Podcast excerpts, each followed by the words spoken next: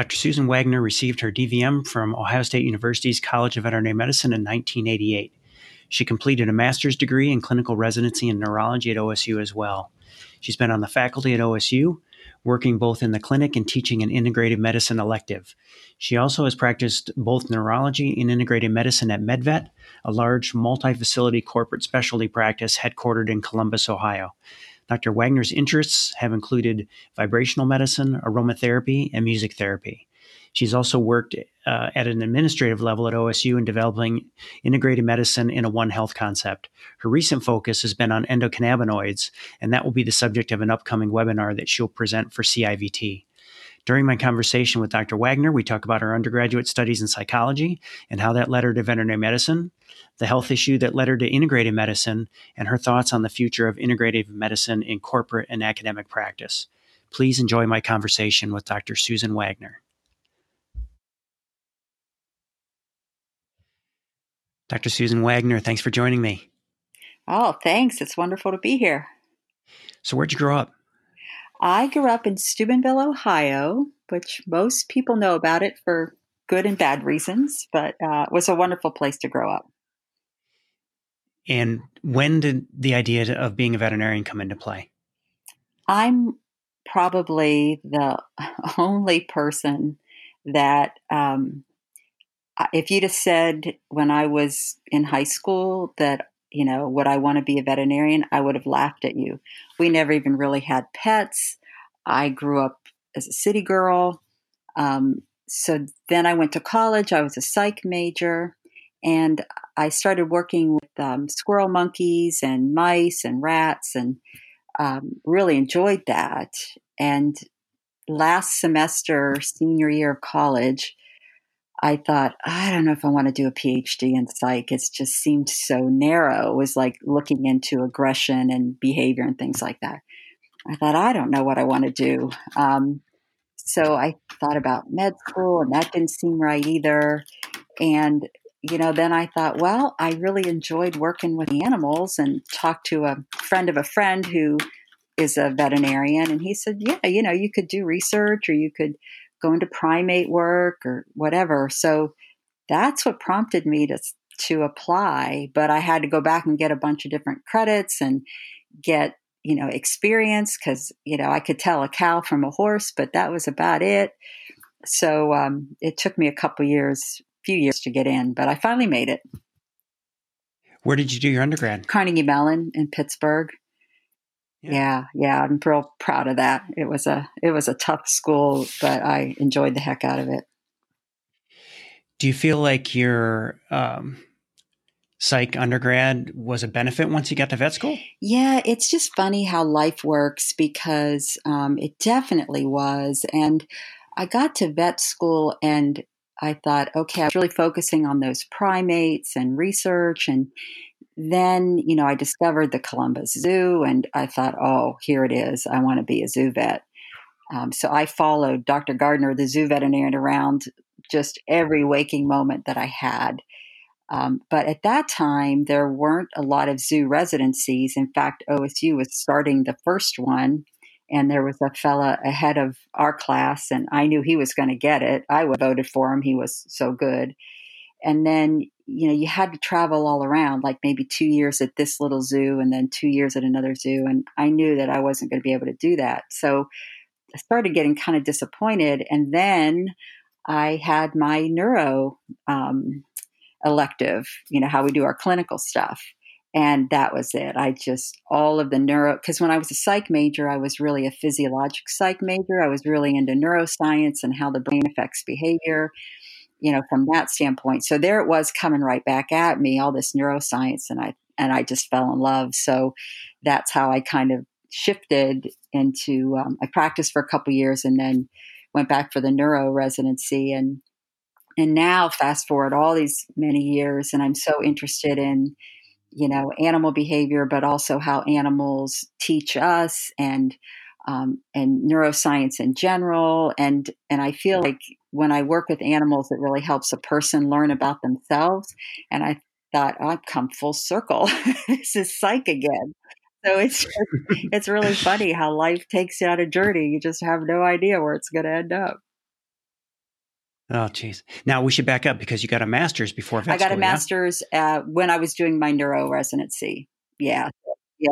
Ah, yeah, okay. same Okay. time. So, yep. Yeah. All right.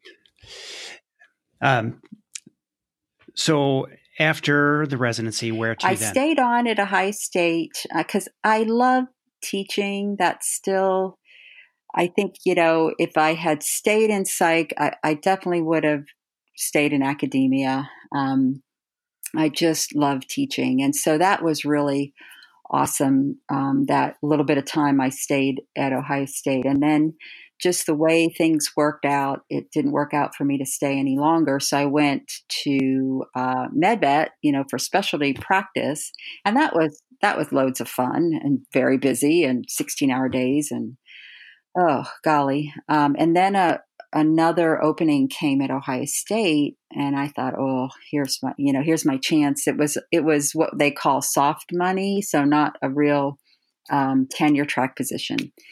Um, but I went back because I just I love the teaching. So um, I did that for a little while, and then that dried up. So I went back um, into practice. Um, also went back to MedVet. But in the meantime, in between all these things, there was an opening at the um, what they call managed healthcare, which was sort of this organization that was a link between um, the medical school at Ohio State and their health plan for employees.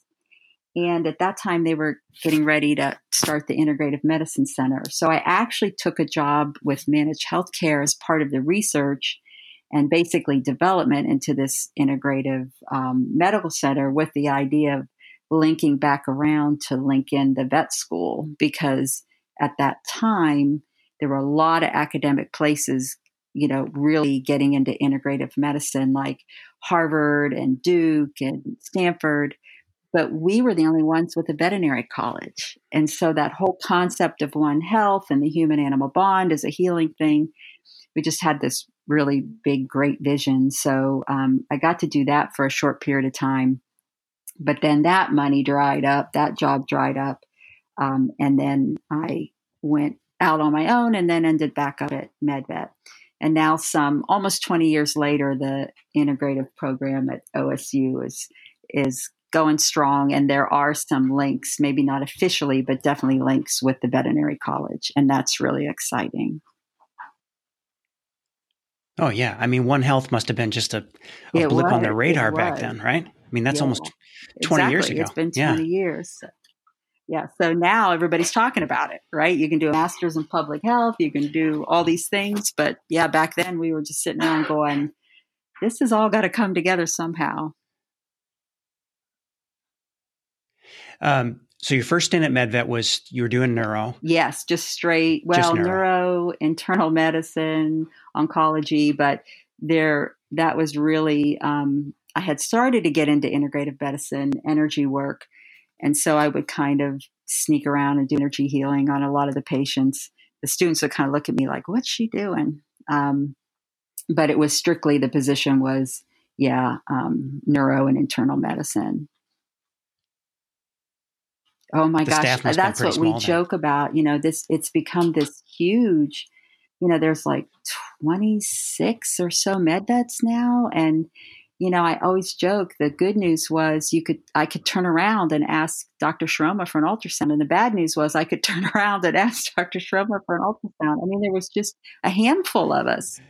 It was very small, um, and so from that has just over these not that many years grown into you know merging with other well established practices and it's been a fun thing to watch them blossom um, and then when i went back uh, six years seven years ago it was specifically um, they had a rehab department but it was specifically like let's let's get integrative medicine going and combine it with rehab and see what happens so I did a little bit of neurology on the side, but the focus was really let's see how this can flow in a specialty medicine setting.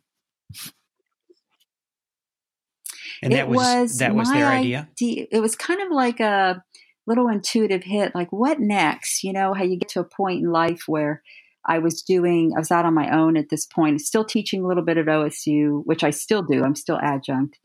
Um, but I, I was out on my own and my clients were just kind of drying up. The patients were either passing away or getting better, which is, you know, getting better is a good thing. And I thought, what next? You know, it's just this, this, you know, quiet, clean slate. And the head of MedVet just popped into my head. And I thought, oh no, you got to be kidding me. You know, but I thought, well, all right, my intuition's guiding me. So I just picked up the phone and he and I are old friends. And, and I said, can we just talk? And he's like, sure. So we just started brainstorming. And um, so it came from that phone call, but the powers that be were way, way open to it, or it never would have happened. Um, they, the two, you know, head honchos, um, really helped create it and establish how it was going to look. So I really got to hand it to them because they were ahead of the curve there as well. Oh, certainly. I mean, that was that. Yeah, I mean, exactly, for corporate practice, exactly. that's pretty unique. So, and it, you know, it's hard. It, it's not like it hasn't had its bumps, and and I understand why because it's really fascinating. When I would, I would sub down in in the Cincinnati MedVet, so it was starting to branch out to a couple different MedVets. So I would go down there once a week and do strict neurology, but I would always, you know, think of what integrative things I would bring in, but I would find myself when I was seeing patient after patient, it was really, really fast paced. I would forget the integrative part. You know, I'd have to stop and go, no, wait a minute, I need to do this. So I see how people are in their mode of thought and their own specialty. And it's hard to think about, okay, should I refer over here? Because it's it's not something that they're trained in. You know, it's not instinctual. So I think that that's part of the dilemma. And it, I think it still is that. It's either the client has to ask for it or they think of it as an end stage type thing. And um, so that still is a challenge that I don't think we've figured out how to get past quite yet. I agree. You know, it, even f- thinking of rehab, I mean, MedVet's been a leader there and having a rehab department as far as a corporate practice. But, you know, just in my experience, a lot of surgeons still don't feel like rehab is a is a necessary thing. Or I hate to to age relate it, but perhaps it's stratified toward older surgeons. But um, yeah, I mean that it has to get in everybody's mind that it, that it's a thing. That, that the integrated medicine know, can, is an important part so of what we can it do. It really is, um, and you can do lectures and you know get kind of get a model going but yeah i even see it today with some of the younger surgeons. They don't they get in their mind like oh well this dog's healing fine. It doesn't really need the rehab and it, and so they don't think to mention it but I, I can't think of a case that didn't benefit from it after surgery you know? Now if the owners can't do it they can't do it but to think that they don't they wouldn't benefit that's still an education piece and i, I think that's even some of the younger ones as well yeah. You bet. So, as far as the integrated part, though, I mean, MedVet has a, a bit of a track record with that, certainly. Do you see, I mean, how do you see it, integrated medicine growing in a corporate practice or even in other corporate, you know, MedVet aside, other corporate practices? It hasn't really taken mm-hmm. off. And I just, I mean, clients want it. I wonder yeah, why it's not showing up in more too, practices. Because it, it's spotty here and there. And I think part of it too is um, the person doing it has to be either, depending on the model of how they're paid, um, you know, if they're paid by who they see, you know, they're not going to make the same income as you know, and, and, a surgeon certainly, you know, they make a huge income, um, or even a in, internist or neurologist that's doing a lot of diagnostics because that's just part of what we have to do, you know. So there's an income that's generated from that, and you're seeing so many cases. So if you're just paid by the case that you see, it has to be a person that that financially is like, well, this is okay. Or if they're paid a salary, I think a lot of times they can't generate what their salary is. And so the company has to be willing to go, yeah, we know this isn't a big money making area, but we value it for our patients and our clients. So we're going to support it. So I, I think part of it is is the financial figuring that piece out. And I don't know if that's sort of been your experience with other practices or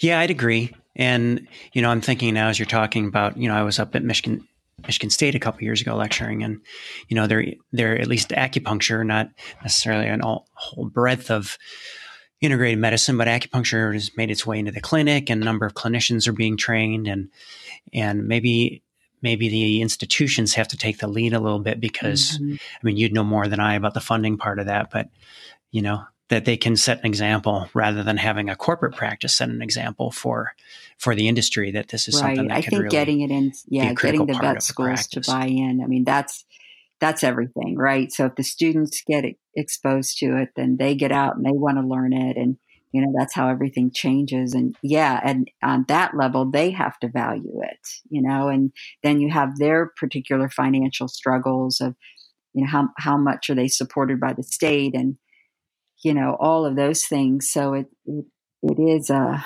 um, there's just a lot of factors I think that go into it. But, you know, if, I think if they experience it or they see a patient that really, really does well with it, it, it starts to shift things or clients are constantly asking for it. So, um, but, Well, I guess you know that that's a situation, say at Louisiana State, where a you know a client of the hospital of the teaching hospital was um, was using that sort of medicine wow. and insisted, and they funded a whole service you know, and, but got the impetus to, and you know, and other schools have had right. sponsors of at least continuing education tracks and that sort of thing. So, so what's happening? I guess for for uh, full expo- uh, yeah. uh, full disclosure, we should d- disclose that we're classmates uh, from from Ohio, well, from Ohio State. So, what's the um, situation? They Ohio still State have the integrative medicine elective, so I'm really excited about that. And um, the, they have a wonderful young faculty person, Dr. Gardner. Um, she's equine and, and also their new rehab doc, and they're very passionate about it. And um, the department chair is also very supportive. The dean has been supportive. So um, they're actually taking a break this year from teaching it so they can brainstorm and try to expand it so they're hopefully doing more clinical shadowing, um, things like that. So, so is it a little slower than I would like? Sure.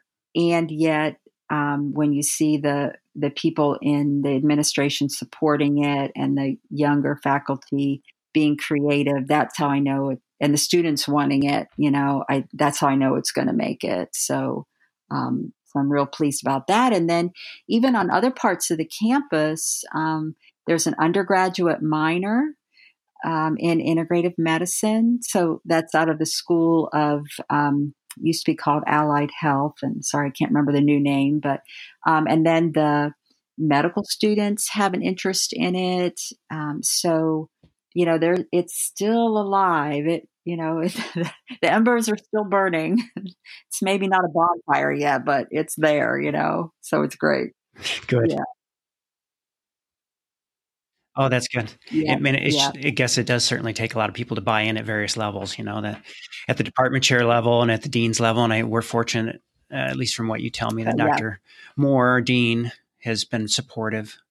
Can you can you just walk us through what the your elective? Yeah, um, there, it's basically uh, the logistics of that to give the students really an intro. You know, we tell them you're not going to come in and, and leave as a acupuncturist or or as a chiropractor or energy worker, um, but you're going to learn about all the different, as many different modalities as we can get in there, and then see what interests them. So the first lecture, we go into an overview of what even integrative medicine is, what's the research, what's the history, um, what are research challenges to it and then we'll have all the different lecturers come in. And and this one guy used to come down and do the chiropractic. He was really good. And i, I don't know whatever happened to him but yeah. so for the listeners obviously that's the deal. Um, so you would do the chiropractic and we'd have acupuncture and nutrition um, essential oils rehab um, energy medicine, it's just a whole host of different things. And now with the expansion, they're getting to go shadow different veterinarians who do the work.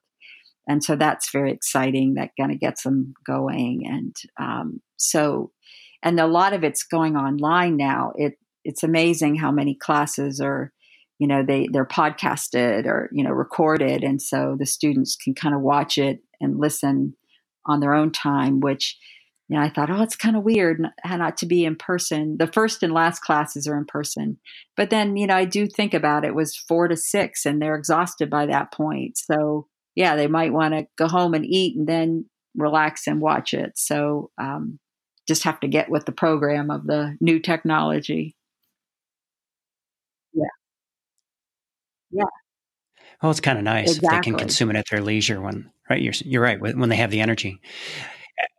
I mean, it's I guess from a from me as a practitioner standpoint, it's great that they have an interest and they can get a background. At least if they're coming out as a new grad, they've got some basis for making a judgment about if a client asks about it, even even if they're not interested in doing it, but they've got you know exactly. a sense and of one what of it the could things involve. which I thought was it's good for all brilliant, of us for sure. Um, Dr. Gardner has them, one of the things they have to do after they watch um, the podcast is they have to post on their um, Carmen website, that is their teaching website, what they thought about the modality before the lecture and how they feel about it now. And of course, there's no right or wrong answer, it's just all their opinion. Um, and I thought that was just fantastic because it allows them to say, you know, you hear a lot of, well, I did, thought this was just crazy. And now I do see there's some science there. And so I thought that was a great way of approaching it.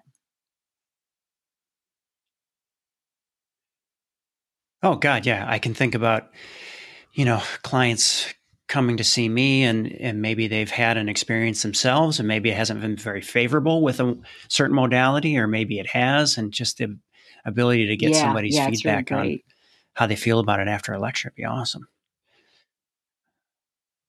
And Columbus is a pretty rich area. If, I mean, as far as practical experience, I mean, they, yeah, they have a lot really of students are. probably There's have a lot several, of options for um, getting experience too. Yeah. acupuncturists and um, at the MedVet Rehab, we have Dr. Bancroft's doing the chiropractic, and uh, we have two acupuncturists, massage, um, and then out in the community, there's more. And I think most of the practices that are the private practices, general practices that are adding things tend to go for acupuncture first. Um, and I don't know, maybe that's just because it's more well known. I'm kind of surprised, and I would love your opinion on this. I'm surprised that not more of them are going more into the chiropractic piece of it. Um, I would think they would be interested in that, but it seems like they're all going into acupuncture. Yeah, it does. It, I mean, that's certainly my experience too. Is that acupuncture, like you said, it's probably maybe a little well known, more well known. I think this region of the country isn't as, yeah. as strong with a, yeah, a chiropractic yeah, culture as other regions of the country, and I think that has something to do with it too. Uh, um, yeah, I always. So, what got you interested in somebody my age? There's always a story. They're lucky that the youngsters coming up. You know, I do laugh though. They'll say, "Oh, well, my mom or dad used to do this," and I'm thinking, "Oh man, I'm getting old." But um, for the folks that you know our age, there's usually a story, and for me. I had just um, was going into my neuro residency, and I right before I started dropping things. I was in a lot of pain. I had fatigue, and so they were working me up for MS. I was like classic MS signs, which luckily I did not have. So I had this kind of mystery, fatigue, fibromyalgia, whatever back then. They really didn't know. Um, so I went into the residency working very hard and struggled a lot because I wasn't feeling well. And a friend of mine got me a gift certificate for cranial sacral therapy. And I kind of rolled my eyes like, oh, you know, I'm a scientist but I thought she was kind enough to do it. She paid for it. Uh, by golly, I'm going. And as you can imagine, it worked. Um, and I still see this therapist to this day. She got me through my residency. And, and from that point, I think the important thing is we all come from a thing of curiosity. Like, okay, I could see this was working. It was a simple, hands on, very light touch. Yet I could see my body changing. So then, it, then I just got the all right. How is this working? You know, this something's going on here. I got to know how this is working. And then I heard about healing touch for animals, which seemed kind of related. And I remember going to my first healing touch uh, workshop, and um, Carol Komitor, who founded it, had this really hyper Springer Spaniel in her lap. And you know how they are, they're just really bubbly. And she just had her hands on the dog and was talking to us. And I'm watching this dog just just relax into her lap. And I thought, she drugged this doggone dog. I got to find the syringe. She gave this dog something because it just went flat. I, I'm like, what? And of course, there was none. and from that moment on, I thought, I have got to learn how to do this and I've got to learn how it works. And that started really my whole journey with this. Um, and just trying to understand energy medicine from a quantum physics standpoint and um, just fascinated by all of it. And then, you know, I just kept wanting to learn all the different things. But yeah, you know, pain can be a good thing and a bad thing. It pushed me to a place of being more open minded.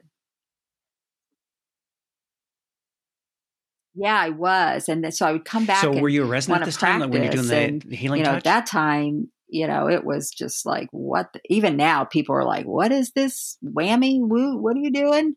Um, but back then, it was even more so. And one of our critical care, uh, Shane Bateman, who's just a dear, dear person and fantastic doctor, um, he he got it. So he would do um, ICU rounds, and he would make ICU very, you know, very quiet. He created this wonderful environment. So would get most of the students out, except for the couple he was rounding with, and then he would uh, let me in, and I would go around and just work on the animals. And like I said, they'd be looking at me, and he'd, he'd like pay no mind to that to that doctor there in the cage, just so bothered looking at what she's doing.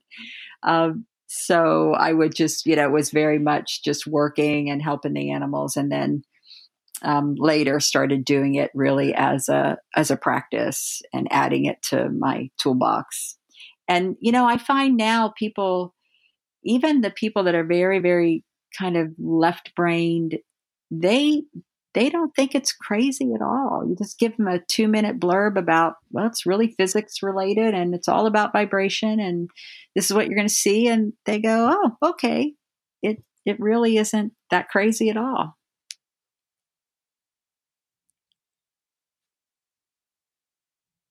No, that's been my experience since I've started, and and that if you give people some common sense uh, background on what you're doing, that it's you know and you hear those stories from all over the country that that integrative veterinarians yeah, that's exactly find an right. audience yeah, no matter yeah. where they are is wonderful. because people are willing really, to accept. That was an oh, interesting oh, yeah. little. You so, know, did, how did music come into play? The music works. therapy part? when I was at the managed healthcare piece of things, helping get the center started, I um, an undergraduate at OSU reached out to me and said, you know, I heard you think outside the box. I'm like, yeah. Um, and she wanted to, she was doing um, an undergraduate project with the hopes of applying to vet school. And she wanted to look at music and its effect on epileptic dogs. And I thought, well, that's just a fantastic idea. Um, I know about epilepsy, but, and I'm a musician, but I don't know a thing about music therapy. So I sort of looked out, you know, into the world of music therapy and found um, Lisa Spector and Joshua Leeds out in California and talked called them and they said, "Oh yeah, and you know, by the way, we're doing a project and we sure would like a vet's input on this, um, especially from a neurologic standpoint." And so that's how it all came from this students project. Um, so, so we worked on the we did the epilepsy project. Really didn't see any difference. It was just a small number of dogs, um, but that's the thing with epilepsy. It seems like, you know, it's all about control. So forget trying to control it. Um, but the, you know, the other project went really well and um, a lot of CDs came out of it yeah. and, a, and a book and it was a lot of fun. And I learned a whole boatload about sound and the nervous system and how it's just so important for the brain. And um, so it was just a great, I really very lucky to have worked on that.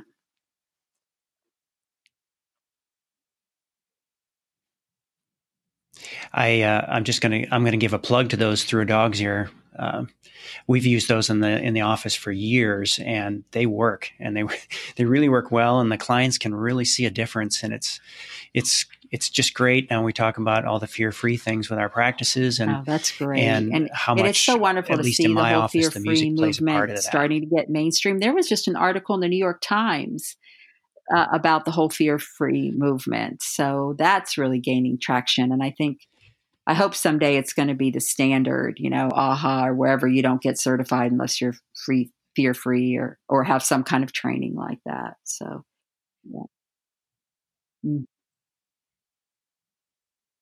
Yeah, that it's really came from the Healing um, Touch so when I was going how through the, the Healing Touch for Animals program um, Carol was an expert aromatherapist, so she would bring that in, and actually music too. We learned some tuning fork, you know, sound therapy, um, but she was oh, exceptional at at essential oils. So I learned that along with the healing touch for animals, and then um, just kept reading and a lot of the good, some of the great research coming out of Europe the big one that is just like wow um, they found that the olfactory cells that are in our brain, part of the brain that makes us smell, allows us to smell, those are really sensory cells that are all through the body.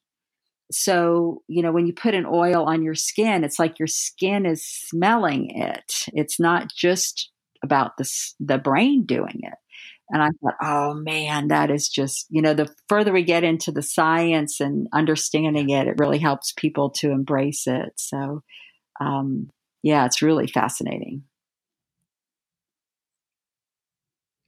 Oh, well, I'm still trying to do as much teaching so what's as occupying possible your time now? that's still my love. Um, and going to different meetings and presenting and teaching the students. And I've gotten interested in cannabinoids and because I really wasn't that interested in it way back when CBD hit the market many years ago because it just seemed like really didn't work that well. And I, and I, of course, I had all the worst of the worst epileptics. So you know, again, it's hard to get anything to work for those. But um, and I really blew it off. And then I watched a webinar, and the, this physician had said there was more receptors in the brain for cannabinoids than any other neurotransmitter. And I thought, what? I'm I'm a neuroscientist, and I'm blowing this off. So I got real geeked out and just started reading and had a blast and thought, holy cow, there's so much literature out there on this whole amazing system. So I've been spending the last few months learning about it and trying to teach people about it and using it a little bit in the few animals that I work with and helping other veterinarians use it and people just to see, you know, how they do. And, uh, but it's fascinating. So that's kind of a new, new thing. And I'm still, um, teaching retreats on how how to really look at life from an energy perspective and a spiritual perspective, and that's a really deeper passion. Um, and also working with horses and how they reflect our energies back to us and help us on our paths. So, yeah, that I really, really, really love. So, hopefully, I can continue to do that work.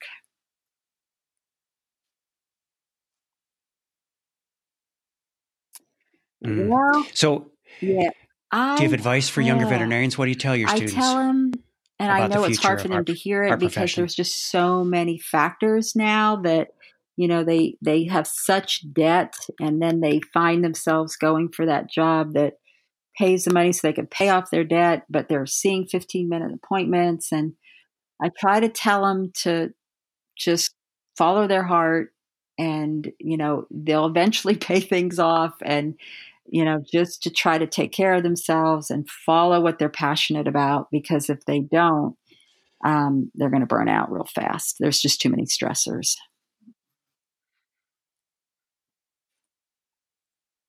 okay yeah well oh, i think this is a good place to, to stop here i really appreciate it. i really it. Uh, thank you for your time it was wonderful to talk thank to you. you all right. Thank you, Susan. All right. Bye bye. This podcast is made possible through the generous support of the College of Integrative Veterinary Therapies.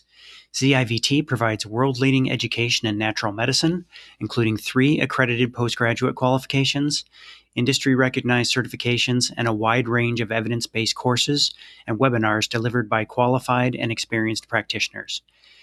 By bridging cutting edge science and tradition, CIVT helps you to expand your treatment options to tackle your most challenging cases.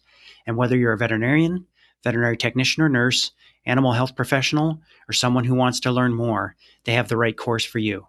Investigate their offerings at civtedu.org. If you're enjoying this podcast, we'd appreciate if you take the time to tell a friend and to give us a favorable rating on Apple Podcasts, Stitcher, or Spotify, or wherever you get your podcasts. Thanks again for your support. We'll see you next time.